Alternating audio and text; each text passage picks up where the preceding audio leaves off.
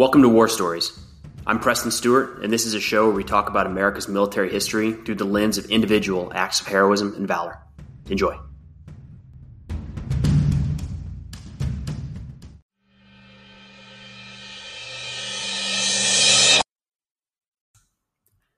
In part one of our series, we talked about the CIA paramilitary officers like Mike Spann, the first American to be killed in combat operations in Afghanistan, as well as the Special Operations Forces and our Northern Alliance partners that took the fight to the Taliban in northern Afghanistan shortly after the 9 11 attacks.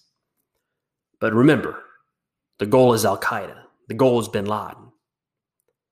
And in December of 2001, they would be absolutely hammered by American air power.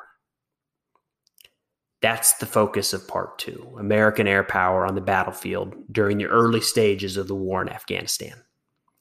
So today we have the story of Tech Sergeant Michael Stockdale, an Air Force combat controller who would make life a living hell for Al Qaeda during the Battle of Tora Bora. We didn't talk a lot about bin Laden in part one, but he's the whole reason we're in Afghanistan in the first place. It was he and his Al Qaeda fighters that executed the attacks on 9 11. Bin Laden was born in Saudi Arabia to a wealthy family, had a pretty nice upbringing. And around the time he was in college and shortly thereafter, took an interest in the war in Afghanistan between the Mujahideen and the Soviet Union. He would fundraise for certain groups for a while and before long traveled to Afghanistan in 1986 or 1987 to establish his own organization. It's worth noting there are rumors that the CIA funded or helped establish, in, in some sense, Al Qaeda around this time period. But this was a murky period of time in history in a murky place. This was the middle of the Cold War, and in order to maintain deniability for why American weapons and money is being found um, with these Mujahideen freedom fighters, there were a lot of middlemen, and there were certainly some groups the United States uh, preferred to work with through our ISI partners in Pakistan, but Al Qaeda was not one of those. And in fact, while bin Laden did see combat in, in a couple engagements, if you had to rank order the top Mujahideen commanders during this war, bin Laden's not in your top 10, not by a long shot. But it's not his battlefield experience from this war that makes the impact. It's that he's witnessed a miracle of sorts. Bin Laden was there when this ragtag Mujahideen army defeated the Soviet Union. And if he's generous with the impact, he might say that these mujahideen precipitated the downfall of the entire Soviet Union. Now, as he's taking aim at his second superpower in his life, it helps to have a playbook. And part one of that playbook is going to look like what he saw happen with the Soviet Union. He's going to lure the United States into a endless and winless war to bleed us white of manpower and resources. At a high level, there is a flaw to this plan in that the while the Soviet defeat in Afghanistan played a role in the eventual collapse of the Soviet Union. There were other political, economic, and cultural forces at play that just weren't mirrored in the United States in 2001. That said, bin Laden's not totally off his rocker. I mean, as we record this today, we've been in Afghanistan for 19 years. I don't know what the time period is to call a war endless or what the conditions look like to call it winless. I do know both of those terms have already been thrown around a couple times. It's important in this story to reiterate the differences between the Taliban and Al Qaeda. The Taliban are the local movement, regional at, best, focused on governance in the Islamic Emirate of Afghanistan. And in this war, which They've been at war for a while, but things changed a little bit when the Americans arrived in the country. To win this war, they need to retain territory because any government without territory kind of loses legitimacy. On the other hand, Al Qaeda has more of a global view. They believe that they've been at war with the United States well before the 9 11 attacks, and that this phase is just that it's a phase in a conflict that they expect to go on for decades to come. So Al Qaeda does not need to retain territory, they just need to survive. And around the time of the fall of Mazar-e Sharif that we talked about in our last episode, towards the beginning of November, bin Laden starts to see this security bubble of sorts made up by the Taliban starting to collapse. And he starts to head to a more defensible position. He heads east towards Jalalabad, specifically an area around 30 miles outside of the city, a six square mile or six mile wide by six mile long stretch in a mountain range that backs up to the Pakistan border, known as Tora Bora. And if you are going back to your how to topple an empire playbook, why not pick a battlefield that's already been tested? Tora Bora was famously a, a, thorn in the side of the Soviet Union. It's an area they never really quelled. It's a natural fortress with steep mountains and cliffs with jagged peaks all around. There's few entrances in and out of these valleys, and it's pocketed with caves. And over the years, bin Laden and Al Qaeda have been reinforcing these caves, turning them into fighting positions. They are stockpiling weapons and ammunition, water, food, medical supplies. From the outside looking in, it kind of looks like a last stand. And that's not crazy. We're seeing again this kind of bubble collapse around bin Laden when we look at this and think that he might be holding up to hold out as long as he can, it kind of fits the storyline. In turn, this is why around 70 coalition forces, 11, around 70 coalition force members made up of CIA paramilitary personnel, a large group from the U.S. Army's Special Forces, First Special Forces Operational Detachment, Delta, and others arrive on scene to hunt and find bin Laden. The Battle of Tora Bora will go from the 6th to the 17th of December. And in addition to the roughly 70 coalition force members on the ground, there's going to be approximately 1,000 Northern Alliance soldiers. It's funny to think that we don't really have these numbers nailed down, but such was the nature of the fight at the time. And an estimated 1,000 Al Qaeda fighters hold up in and around Tora Bora. This is the largest concentration of Al Qaeda that we've seen yet. And we won't ever see something like this again for good reason.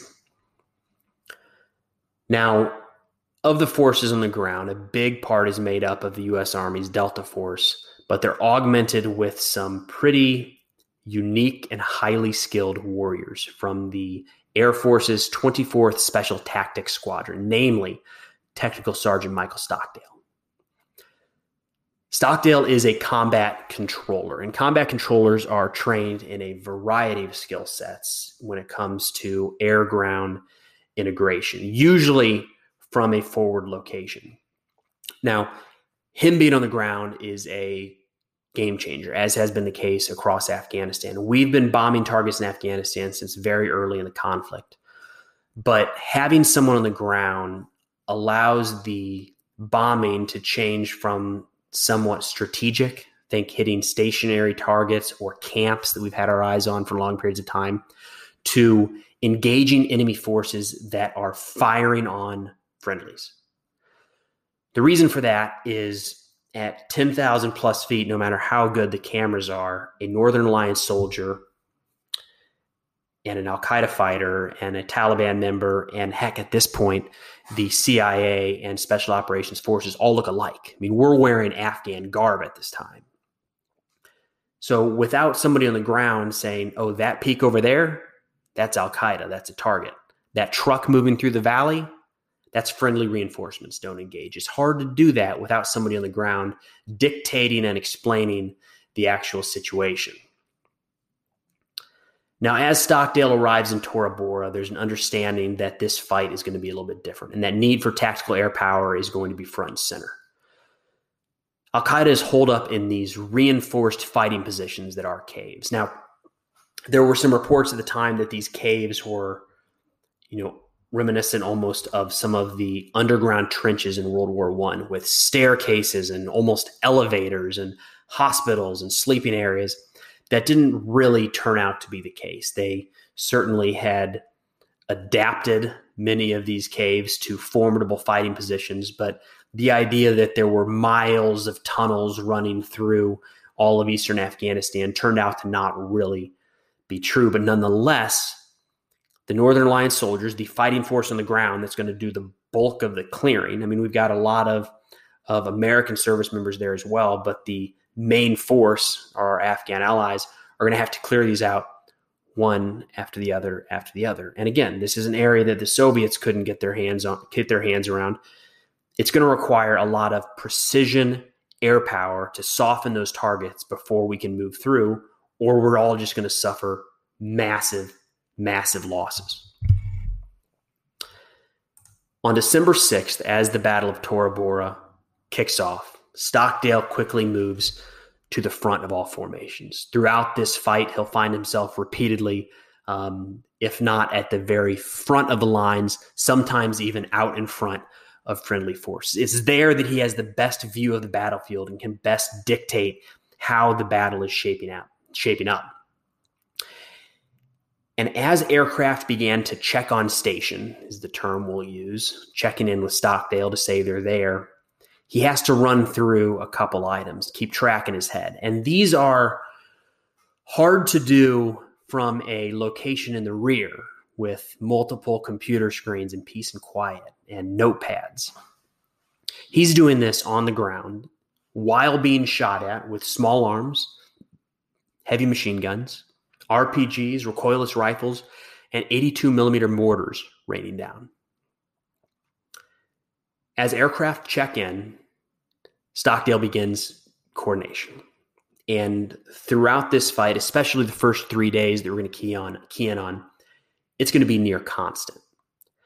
So as a plane comes on station, Stockdale is going to have to move them to the appropriate location because if you have two, four, eight aircraft at any given point, you can't have them all flying in the same exact area. So the coordination is known as stacking is is some of the terminology. You're going to stack them at different elevations or maybe move them vertically, east, west, north, or south to an area where they can still maintain situational awareness of the battlefield and be called in as needed, but just move out of the way just a little bit until I give you the call.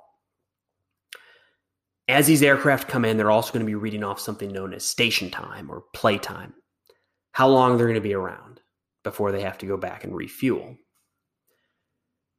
This adds another layer of complexity to what Stockdale is doing because not only is he moving the aircraft to the right position so they don't run into each other. But he has to recognize how long, say, an F 16 is on station. And if they come in with only 20 minutes remaining and have bombs on board, you want to utilize those before they have to leave, especially in a highly kinetic engagement like we're seeing at Tora Bora. So if he's got F 16s with 20 minutes of playtime and a B 1 bomber with 40, he's going to want to use those F 16s faster. Get those munitions off board so they can go back and refuel, and then you can switch over to the B1. You're starting to see the thought process that is just going to be constantly rolling with Stockdale. But it's not just keeping track of where the aircraft are and how long they'll be around. Again, as bullets are flying, sometimes getting himself within even 25 meters of enemy forces. The whole reason they're up there is to conduct kinetic strikes. To facilitate that as each aircraft checks on and reads off their station time and, and where they're coming from. And they're going to read off their munitions, their payload. It might be GPS guided bombs, like a GBU 38 guided bomb unit. It could be laser guided bombs, like a GBU 12. It could be guns, 20 millimeter cannons. And depending upon the target, Stockdale is going to be assigning different munitions from different aircraft at different times. For instance, a fixed fighting position, a machine gun nest stuck on the side of a hill in Tora Bora, is a prime target for a GPS guided bomb because you plug in the GPS coordinates and it's going to hit that location.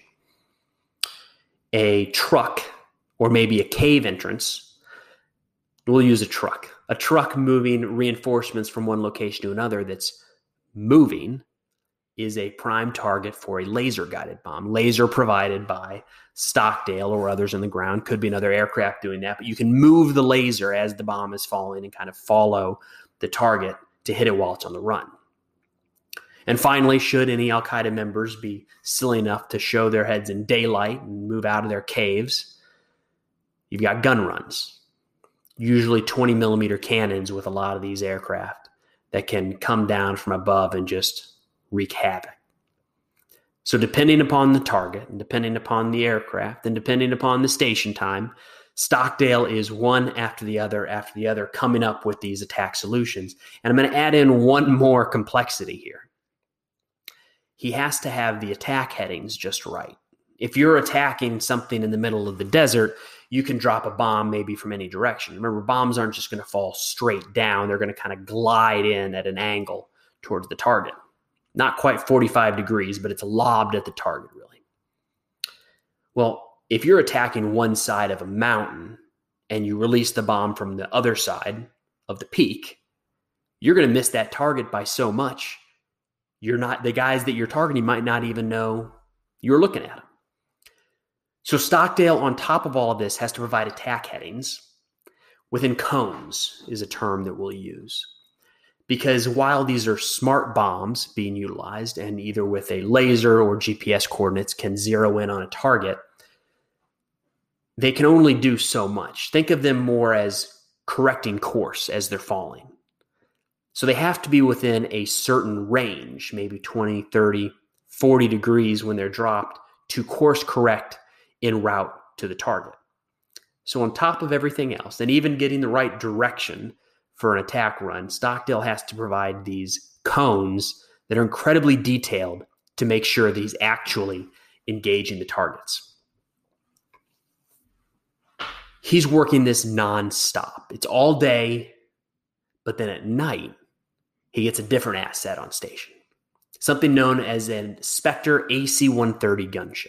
This is a C 130 cargo aircraft that is outfitted with a series of cannons 25 millimeter, 40 millimeter, and 105 millimeter. That's a howitzer. That's what artillerymen use on the ground.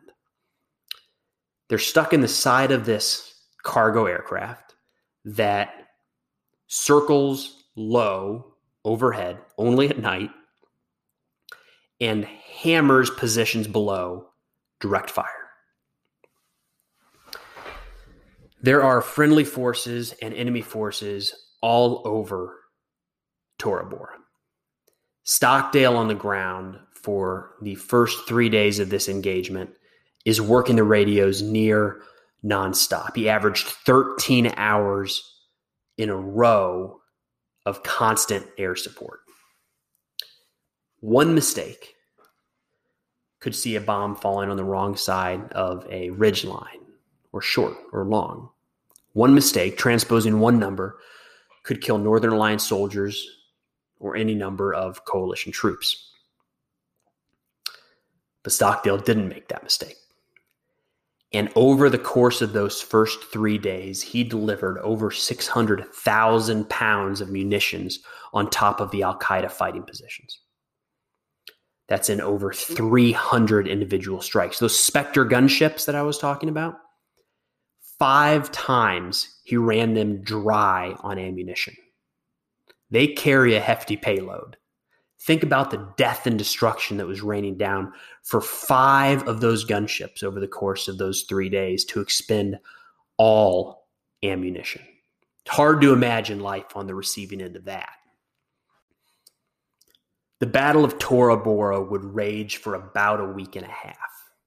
But these first three days just saw nearly unprecedented firepower at the hands of Tech Sergeant Stockdale. Due to his expertise, not a single American was killed during this battle, but over 200 Al Qaeda fighters were, and another 60 captured. And for his actions on the battlefield, Tech Sergeant Michael Stockdale was awarded the Silver Star. In his citation, it calls out the, his incredible deadly destruction. The Battle of Tora Bora is considered an American victory of sorts, Northern Alliance, an American victory of sorts. But the small footprint strategy that the United States was employing was a double edged sword.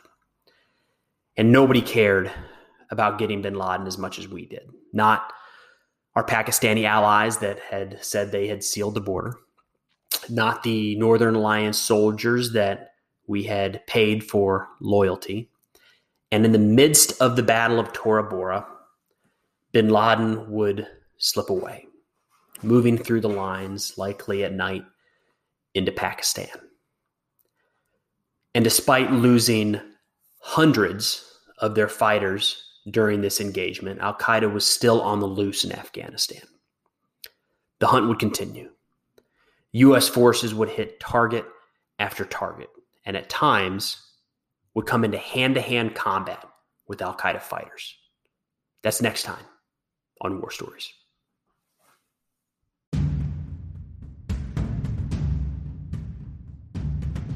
Hey, thanks for listening to War Stories. If you get a chance, it'd mean an awful lot if you could head over to Apple or Spotify or wherever you listen to your podcast and leave a review. It helps others to, to find the show. But thanks again for listening. We'll see you next time.